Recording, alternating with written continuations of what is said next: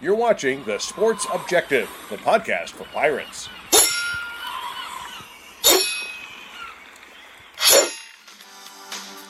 You're listening to Absolute Empowerment with Coach Jeff Connors on The Sports Objective. Join Coach C, the USA Strength and Conditioning Hall of Famer, every Monday night as he and a variety of guests, including former players, former and current coaches, pastors, and others, will discuss relevant issues in coaching today's athlete the goal of equipping the athlete and those coaching them with the physical, mental, and spiritual armor necessary to live their best life. Here's Coach Connors. Welcome to our Christmas show with Absolute Empowerment. Uh, we are very excited to have on our show today Pastor Bryan Moss. And Pastor Moss is a former East Carolina University football player and also the pastor of Lake Como Church of Christ in Fort Worth, Texas. And we are so happy to have him on today.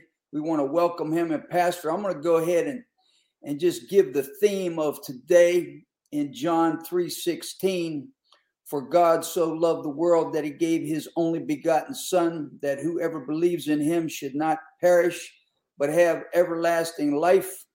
For God did not send his Son into the world to condemn the world, but that the world through him might be saved. So, Pastor, great to have you in the house. Glad to be here, Coach Connors. We appreciate the opportunity and uh, looking forward to the opportunity to share today. Yes, sir.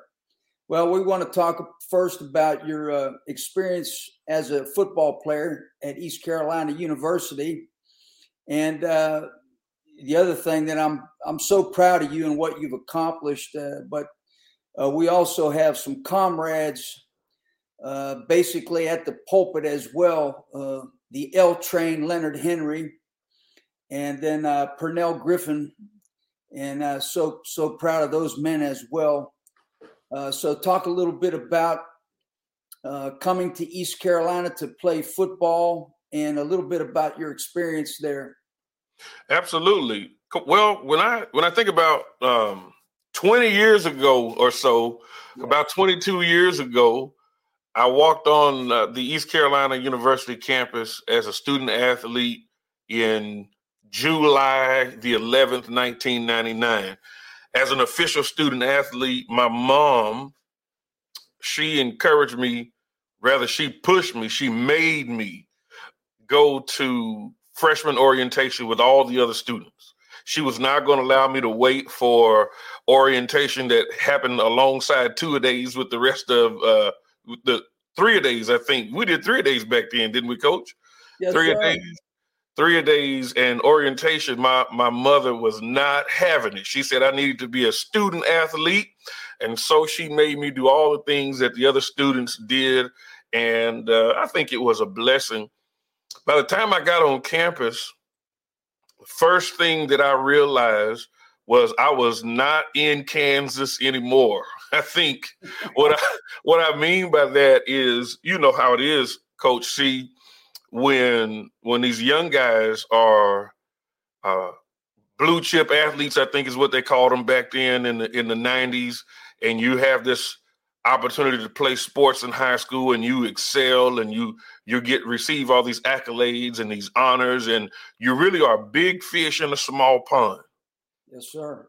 But when you when you walk onto that division one football campus with grown men for the first time you realize that you are not in kansas anymore. You you have to readjust and find your way. And one of those things that helped me kind of find my way during that season were uh, our coaches my position coach but if i'm honest with you and this is going to sound funny because we're on your platform the reality is, I don't remember any of my, but one of my uh, position coaches, but I remember you more than anybody else because you pushed me harder than everybody else other than Steve Logan himself.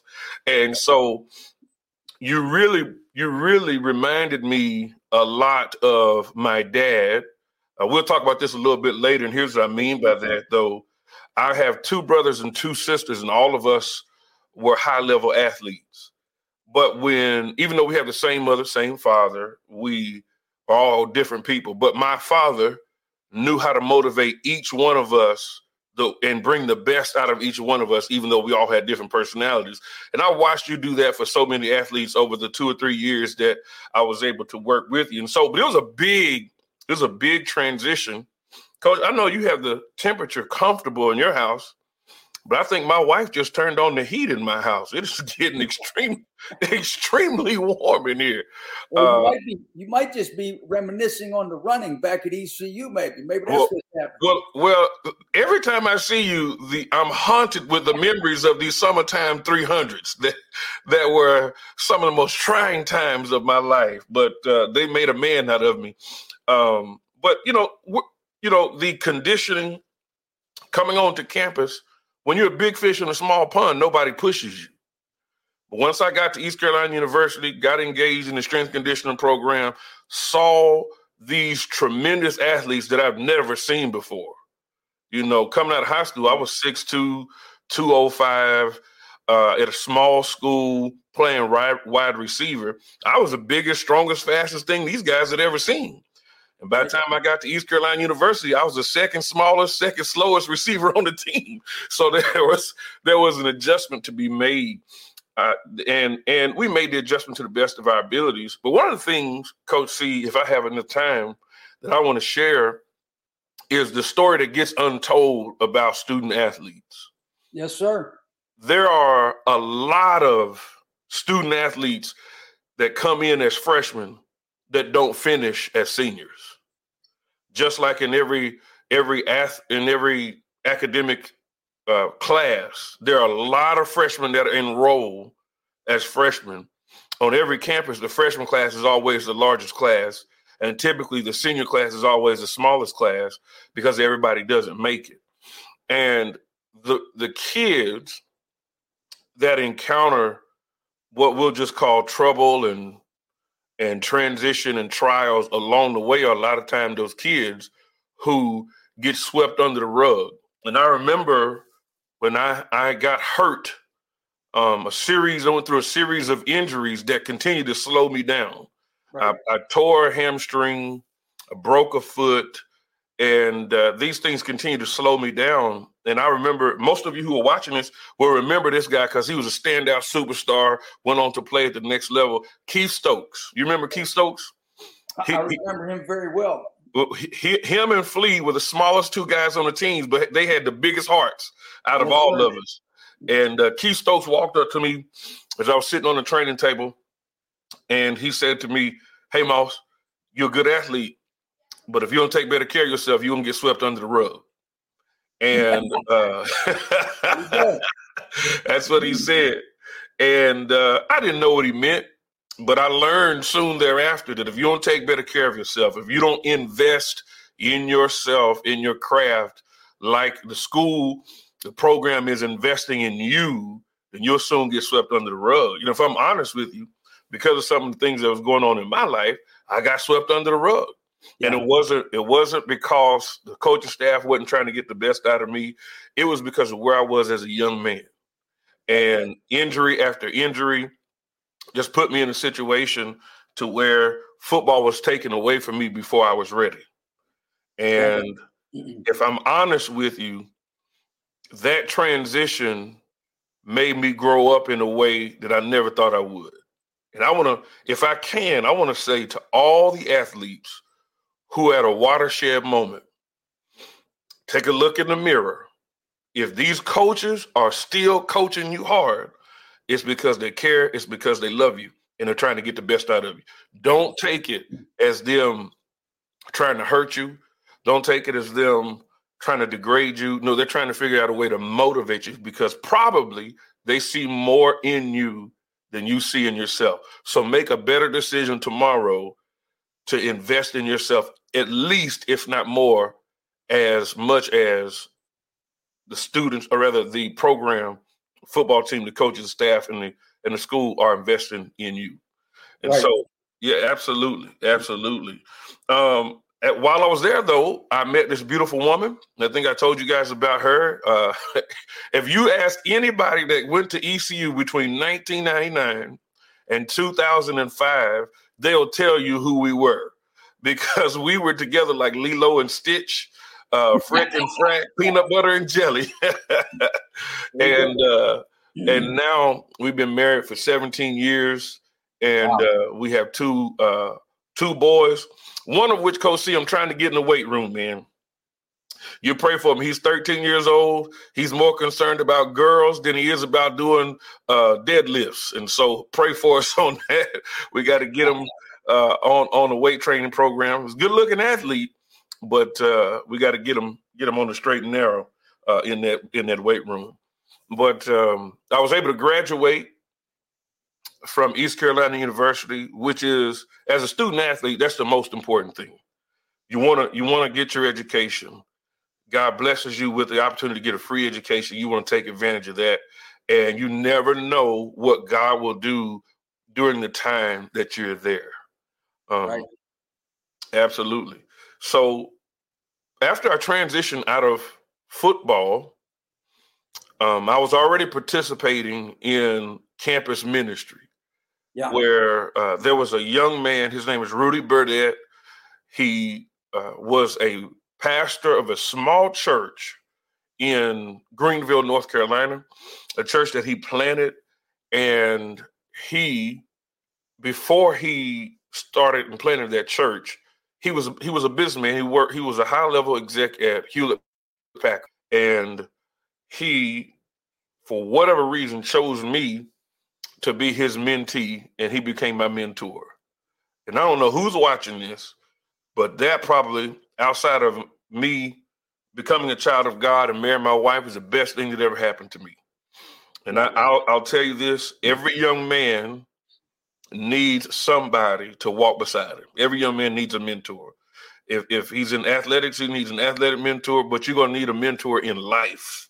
And right. that's what Rudy Burdett was. And once he decided to start a church, he asked me to start a campus ministry. And that really was the beginning of my journey into ministry. And uh, I'll tell you this, Coach C, not to take too much time on the story, but I remember distinctly on a summer, summer evening, we were sitting at a table talking. And I'm gonna say something I might not should say, uh, but I just want to be candid with you. It, never say never. Yeah. He said to me one one Sunday evening, he said, Bryan, you've got a great voice and you've got the right temperament to be a pastor. I think one day you'll make a great pastor. And Coach C, I'm gonna use the biblical term. I said, I looked at him right in his eyes, and I said, Ain't no way in Gehenna that I would ever be anybody's pastor. and here I am now, 20 years into pastoring. And so you never say never, but God has been good. He uh, He's blessed us and uh, He's brought us a long way. Yes, sir. Well, I, I, have seen pictures of your family. I have not met them yet, but uh, what a wonderful looking family you have. Thank you. Thank you so much, man. They are beautiful. I'm going to get them up there to see you soon, Coach C.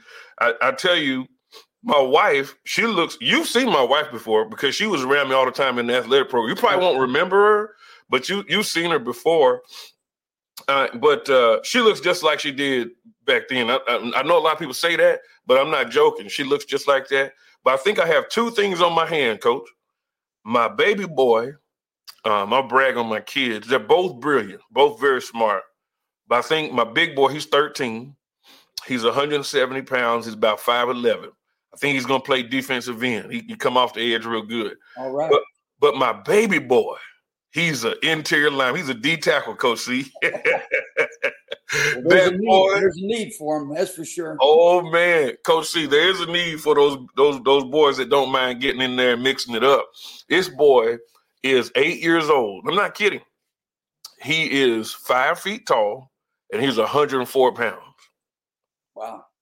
Yeah, we, we gonna get get somebody to take a look at him, get his measurables. Wow. Yeah. he's a he's a he's off the charts in uh, in size and uh, in intellect. So uh, the Lord has really been good to us uh, in as regard to our our family here in in Texas. Well, uh, I help a little 10 year old from time to time, and uh, I think he's actually 105 pounds. So I think your son's a little bit ahead of the game now. He did jump on a 30 inch box the other day, which I thought was wow. impressive. Yeah. Well, he's an athlete then. Yeah, I think so. I think he's going to be a tight end. There you go, man. I love but to yeah, see. We, we got to invest in these young men. We got to invest in these young athletes. That's right. The sooner the better. The sooner the better. I think it's. Let me say this, coach. I think um, that at this stage of your life, that you're still out there coaching these kids, man. That's awesome. That's yes, awesome. Don't don't ever quit. No, I don't plan on it. Uh, whenever I can help somebody, I'm going to try to do it, and I enjoy it. Absolutely, it's, it's, great to be doing something uh, kind of not for the money anymore. You know, you do right. it joy, and you and you thank God for the opportunity to influence someone. And uh, uh, throughout my, I guess, career and into my later wisdom, I feel like I, I can actually influence someone in an even more positive way now, based on what I've learned over the years. So it's, uh, I just thank God for that. Absolutely, absolutely. Uh, so I wanted to uh, ask you about growing up uh, in your own family and your siblings, your mom. I know you have a story uh, about your father that I'm anxious to hear again. I have heard the story, it's a, it's a wonderful story. And uh, so I, I, wanted to give you an opportunity to uh, go ahead and talk about that. Absolutely, Coach. Thank you again. I have um, my my story. My family is an interesting story. My my mother um, had me when she was 17 years old she was dating my father, and I was able to go to my mother's prom, to her senior prom. I was her date. Apparently, her and my father were not getting along at that time, so she took her one year old to the senior prom, which was which was funny to look back at those photos. And uh, she had me in a little suit, and that was real cute and everything. And uh, my my mother is is a beautiful, brilliant woman. Uh, she ended up marrying my father, and they started a family together. I have two brothers and two sisters. I mentioned that earlier.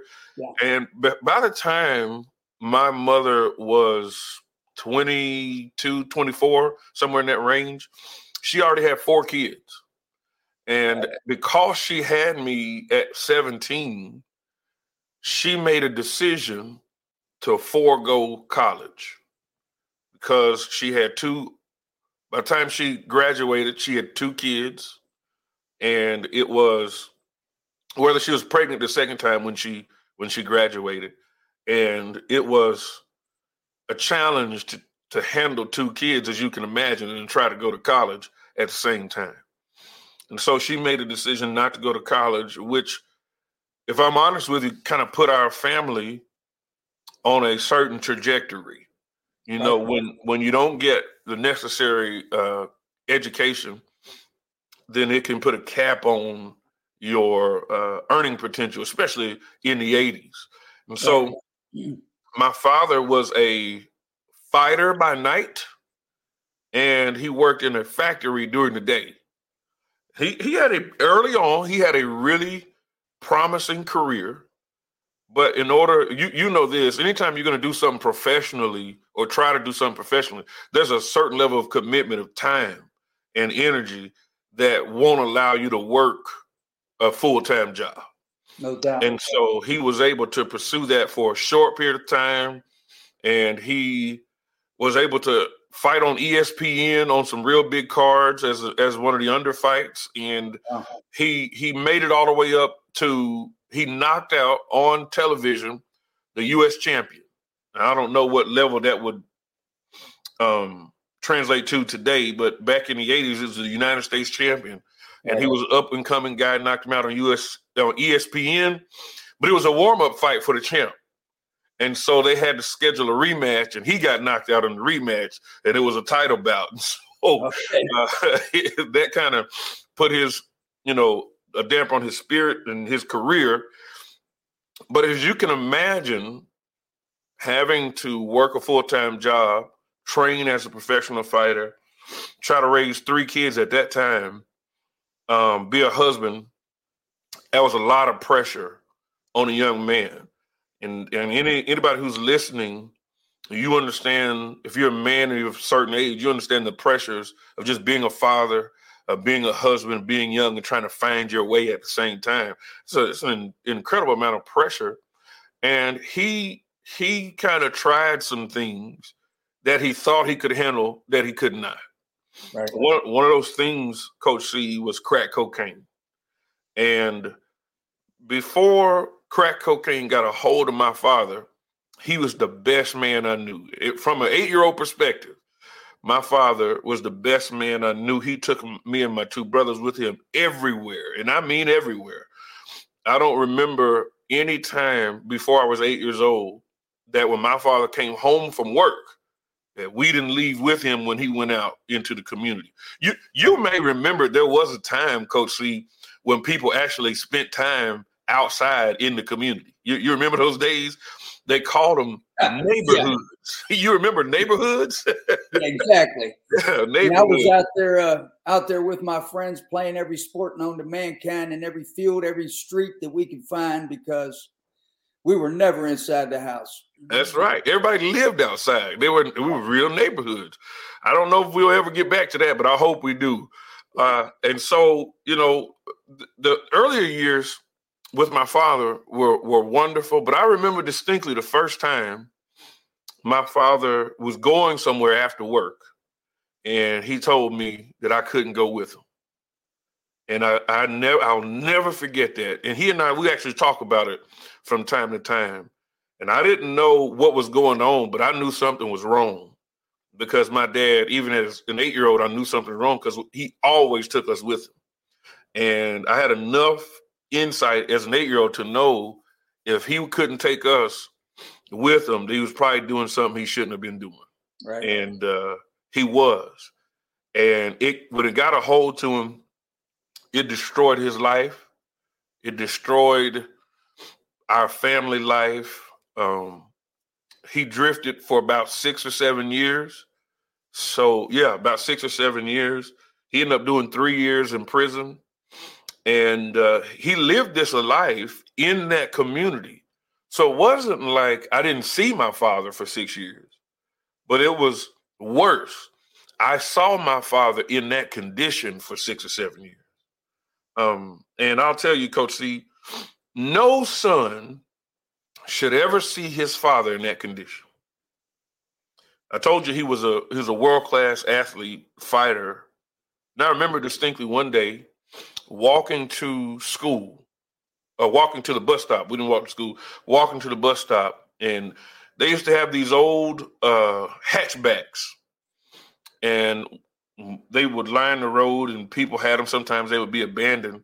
And I, I saw my father curled up in a fetal position in the back of a hatchback um, on my way to the bus stop. That's kind of how low he had gotten.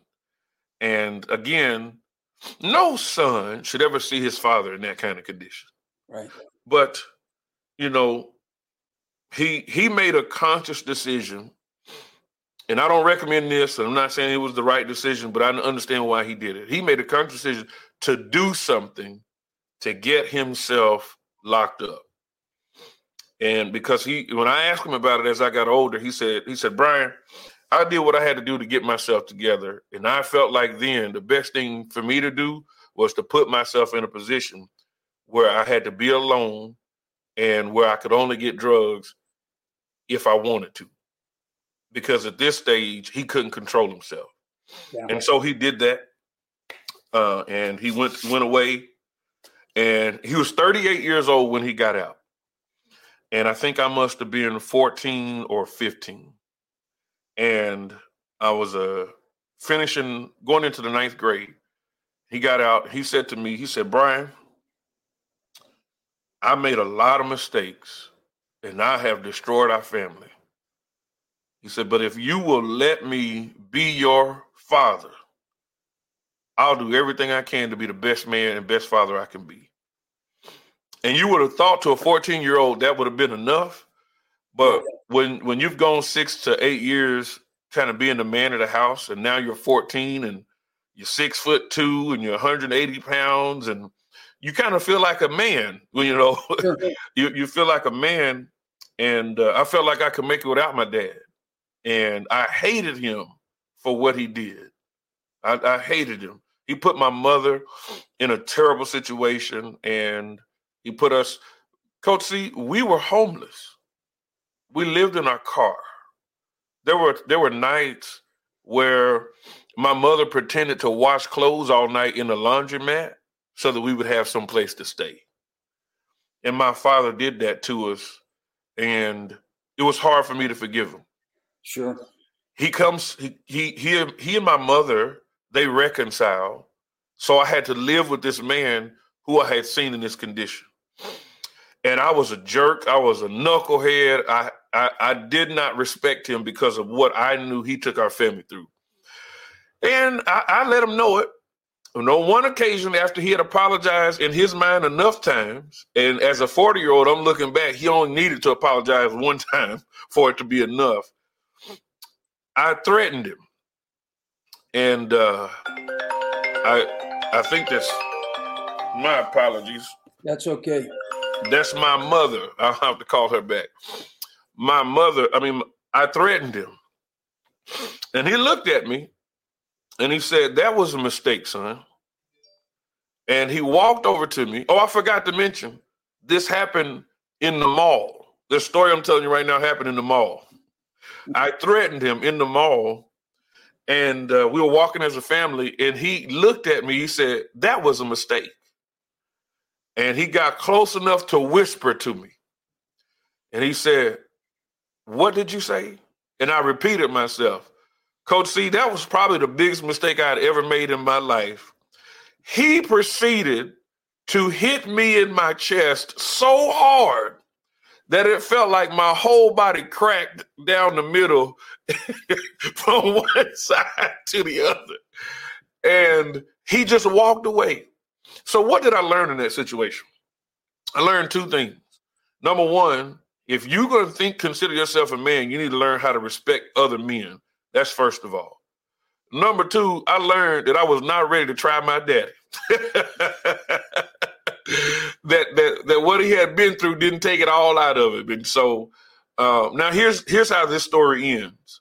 I have a younger sister who's 14 years younger than me, who's a product of my parents' reconciliation. Okay. By the time I was in my 20s, my father had become my best friend.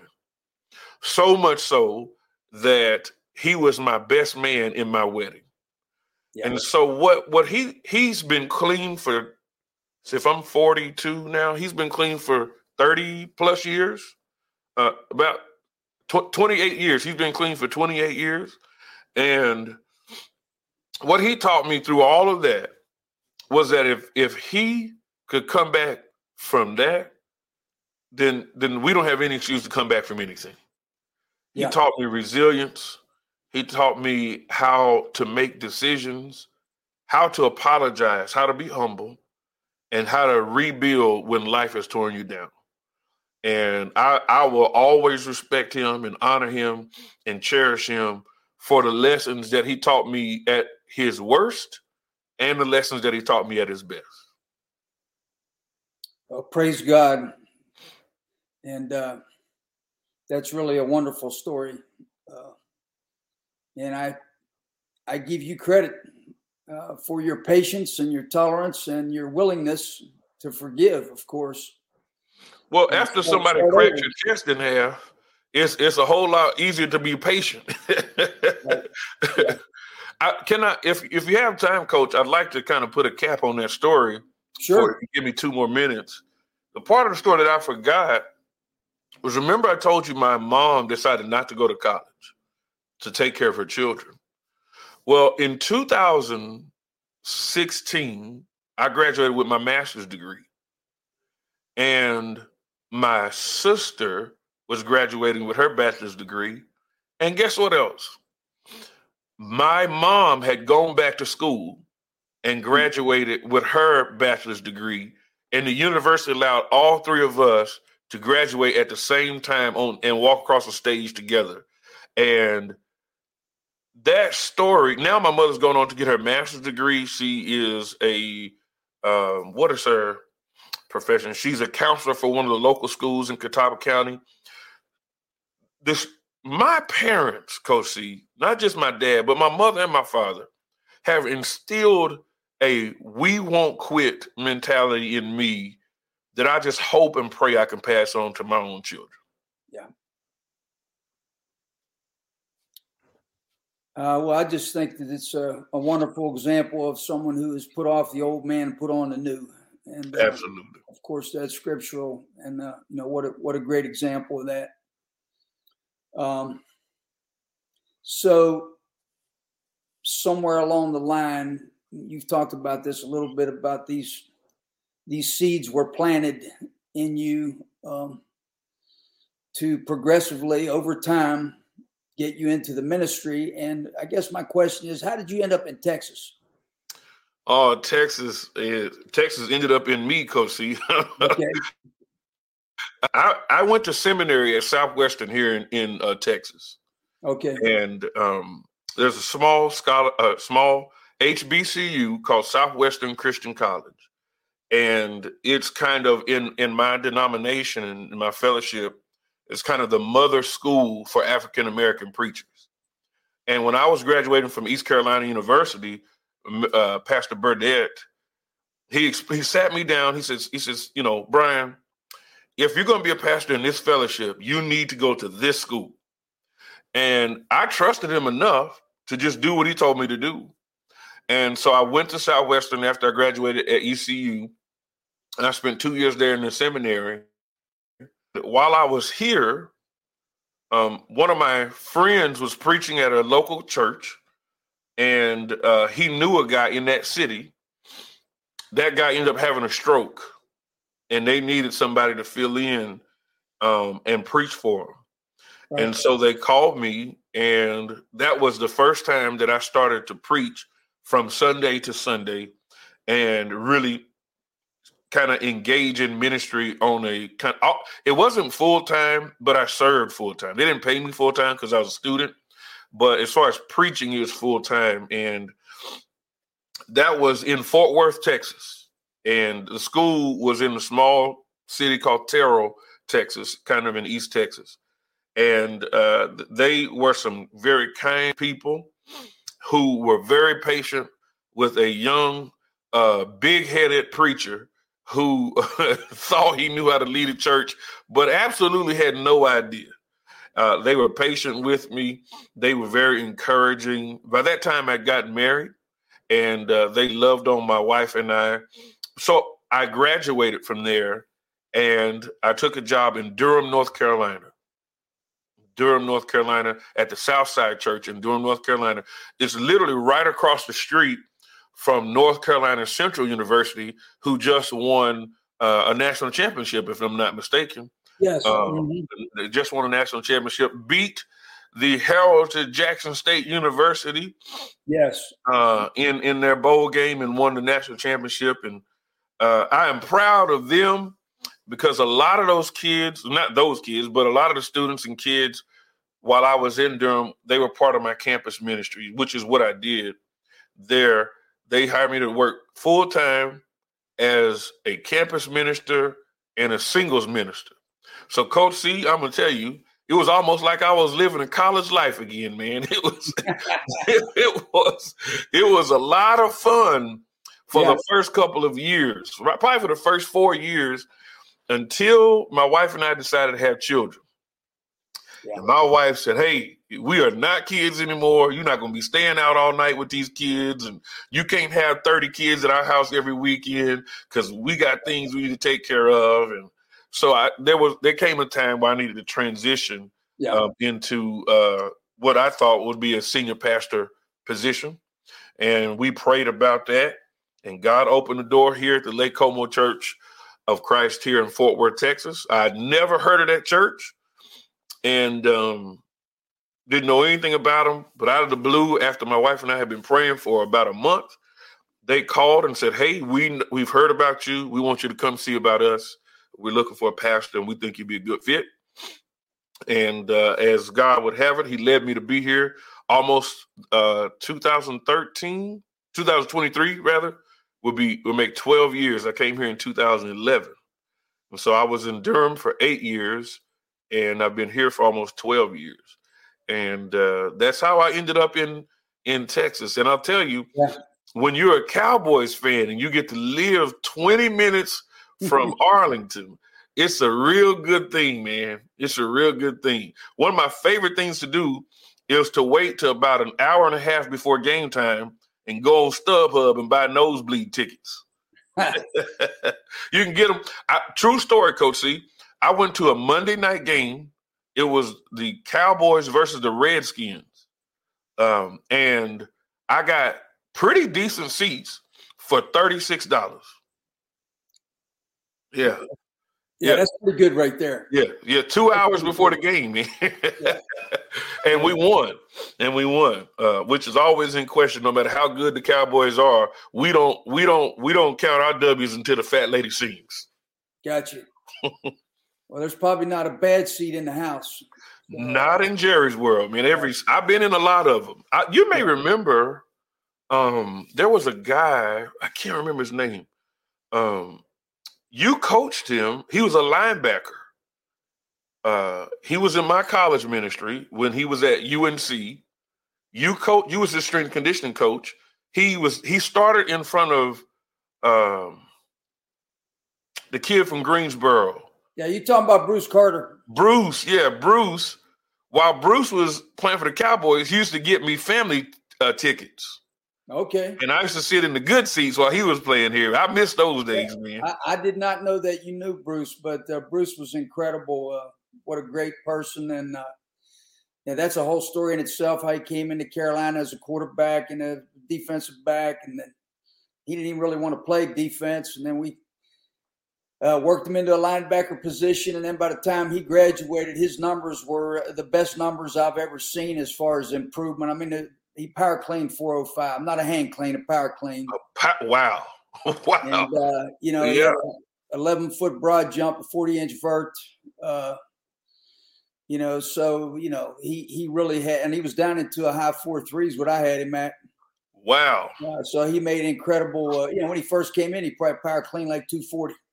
Yeah. So, yeah. And, uh, and going back to Keith Stokes, I wanted to mention that too. Keith Stokes, his 40 time was not great. Not at all. his broad jump was terrible.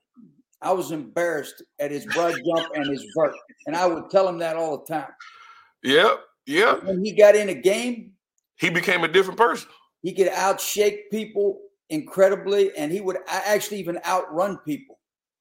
You and know, I never could figure it out. No, Keith Stokes done.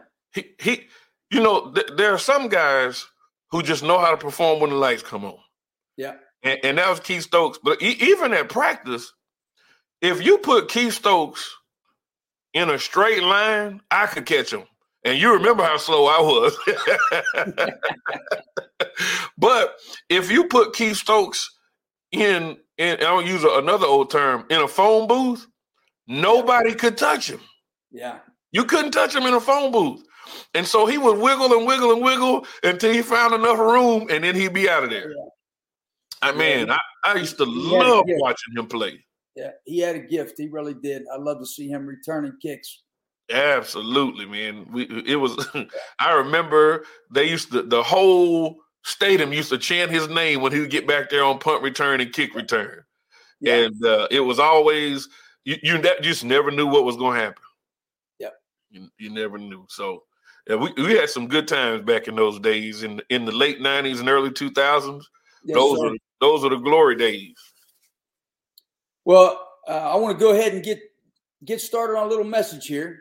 Give you an opportunity to deliver a Christmas message, and uh, I really uh, think it's it's important for the Pirate Nation to know who you are, and for you know the Pirate Athletic Nation to know who you are, uh, and and what you continue to do, uh, basically for the world. Because I know you have a mission uh, program, and uh, you minister to people all over the world.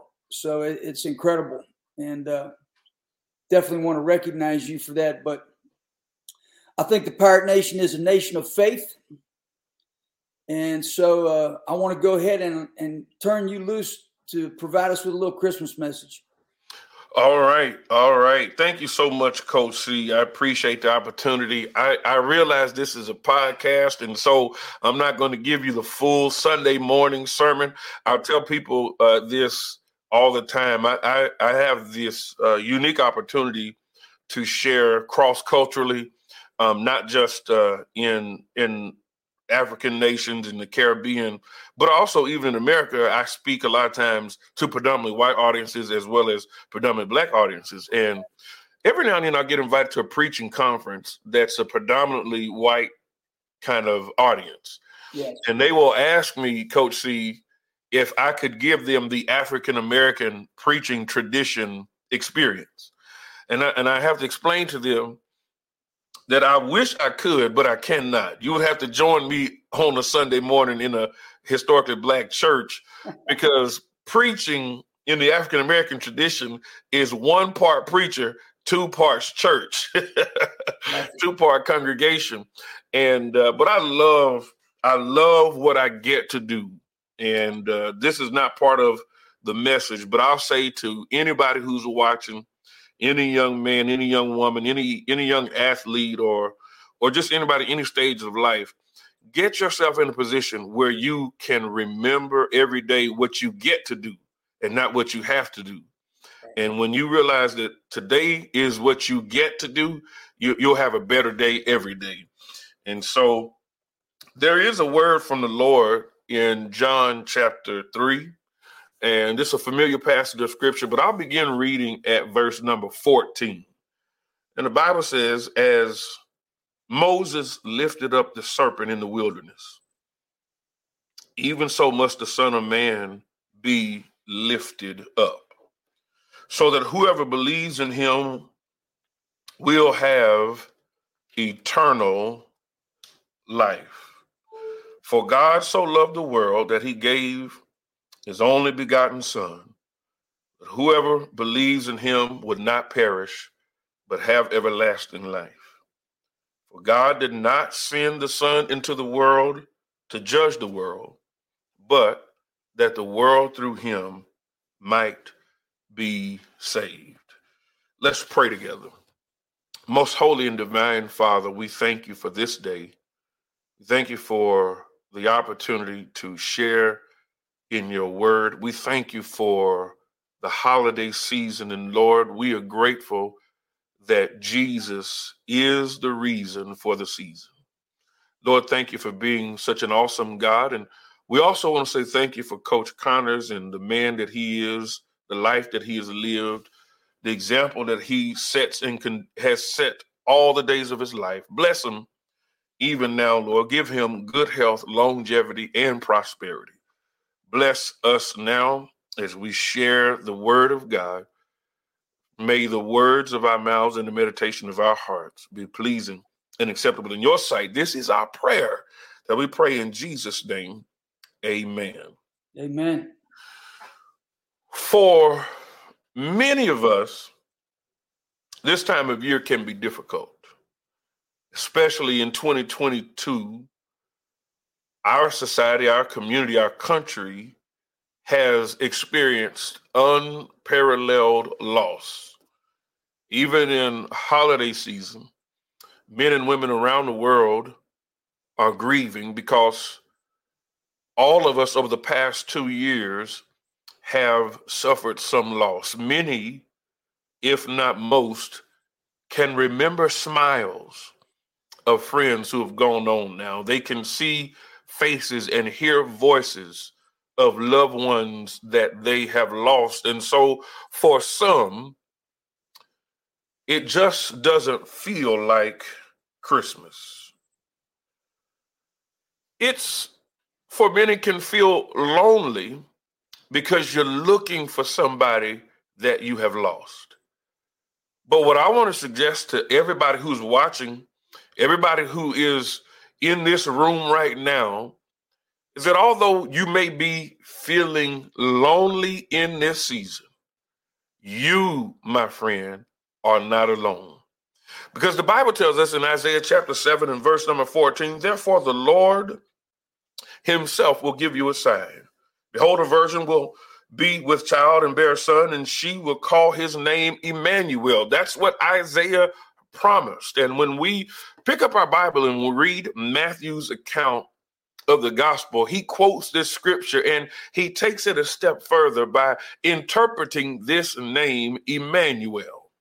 For family, Emmanuel simply means God is with us.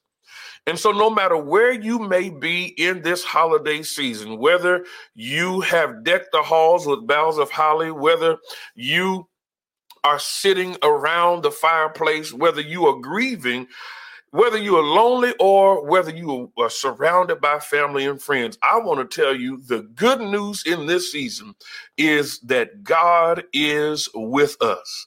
Every believer can hold their head up in the holiday season because God is with us.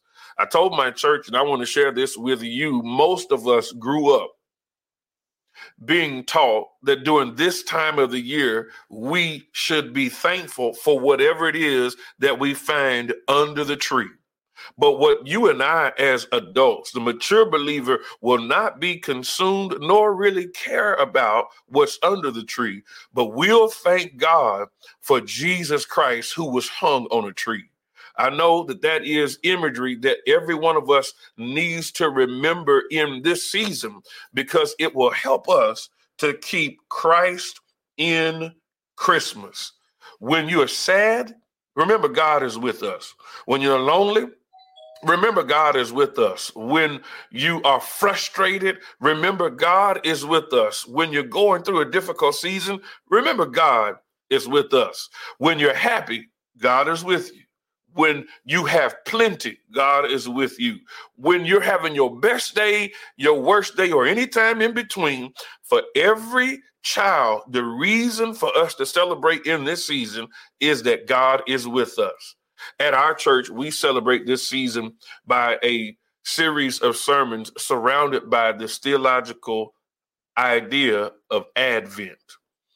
Advent, simply put, is the idea of the coming of Jesus Christ. It's the coming of Jesus Christ. But often, Advent is relegated to the first coming of Jesus Christ. And family, you and I, we all ought to celebrate the fact that Jesus Christ came.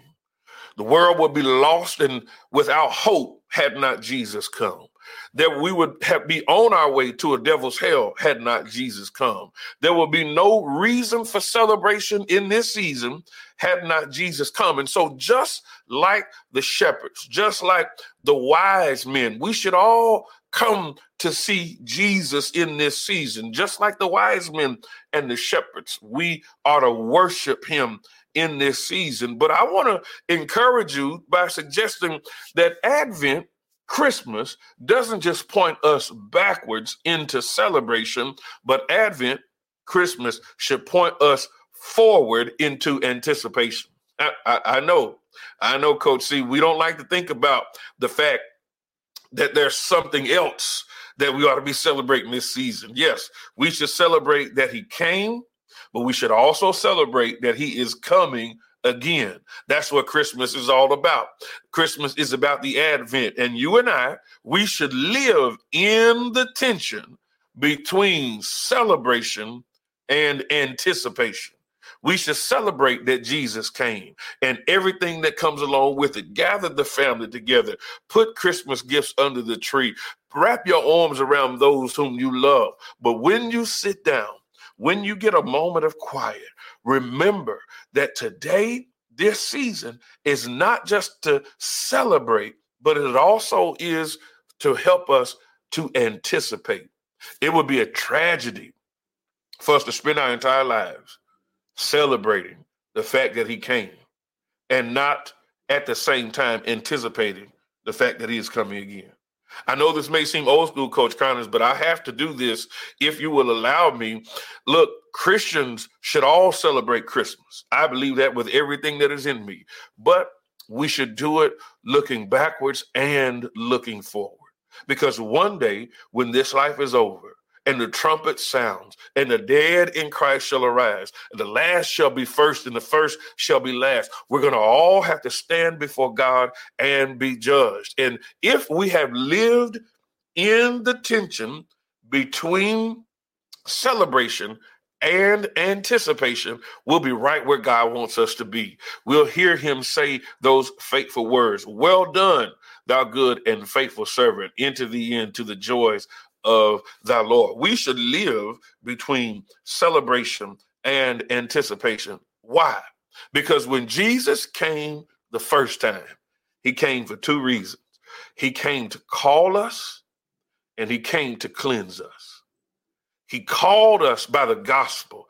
That is the good news that God so loved the world that he gave his only begotten son, that whosoever would believe in him would not perish, but have everlasting life. It's the good news that God loved us so much that he left heaven just to get us there.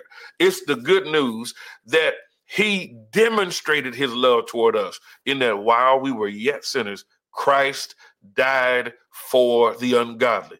It's the good news that although the enemy had him bound in a borrowed tomb, he didn't stay there long because on the third day he rose with all power in his hand. That's the good news that calls us. And what God calls us with should also transform us. There's something about the gospel of Jesus Christ that should change us from the inside out. So he came first to call us, but not just to call us, but also to cleanse us. Cleansing. There are a lot of us, and I'm chief among us, who Christ looked at down through the annals of time and said, I love him, even though he doesn't look like me. Christ could love people who didn't look like him and didn't live like him enough to lay down his life for them. His blood, it's the blood of Jesus Christ that was shed on the cross of Calvary. That that's why he came and that's what he uses to cleanse us. I'm grateful for the blood of Jesus Christ. Because without the blood of Jesus Christ, I would not have my sins washed away. Without the blood of Jesus Christ, there is no forgiveness of sins. Without the blood of Jesus Christ, there is no true transformation, and heaven can never be our home. But when He came the first time, He came to call us and to cleanse us. Because, see, He is coming again. What is He going to do when He comes again? What is He going to do? Why is He coming again? Well, if you live in attention, between celebration and anticipation. You'll know beyond a shadow of a doubt, and to know in certain terms, he's not coming to condemn you. Because scripture declares in Romans chapter 5, there's therefore now no condemnation to those who are in Christ Jesus. That's good news. That, that's that's incredible news. Because reality is, Coach C, there's some things we say that we should be condemned for. there's some things we've all done that should condemn us, some places we've been, some things that we regret that should condemn us. But because of who Christ is and who we are in Christ Jesus, we therefore have no condemnation. But we got to live between the tension, celebration, and anticipation. Because if you live there, there's no condemnation. But watch this when you don't live in that tension, you see Christ coming to condemn. I work as a chaplain in a hospital part time. I love that work. It's part of how I give back to my community here in North Fort Worth. But oftentimes, when I'm called in to the hospital in the middle of the night, it's to visit with people who are dying but didn't see death coming. And they fight with everything in them. And it's a sad thing to know that the end is coming and to recognize when people are not ready. Sometimes people live as though they are not going to die. And when you live as though you're not going to die, you don't anticipate that Christ is coming again. And when you get in front of death and you recognize it for the first time, And you understand that you can't keep it from coming. You see judgment on the other side. But for those who believe in Christ Jesus, who have lived in the anticipation, uh, in the tension between celebration and anticipation, they've lived life knowing that Christ did not just come, but that he is coming again. So he's not coming to condemn us, but when he comes, he's coming to claim us. That's good news for every believer. I grew up in an old church where there was no air conditioning, there was no padded pews.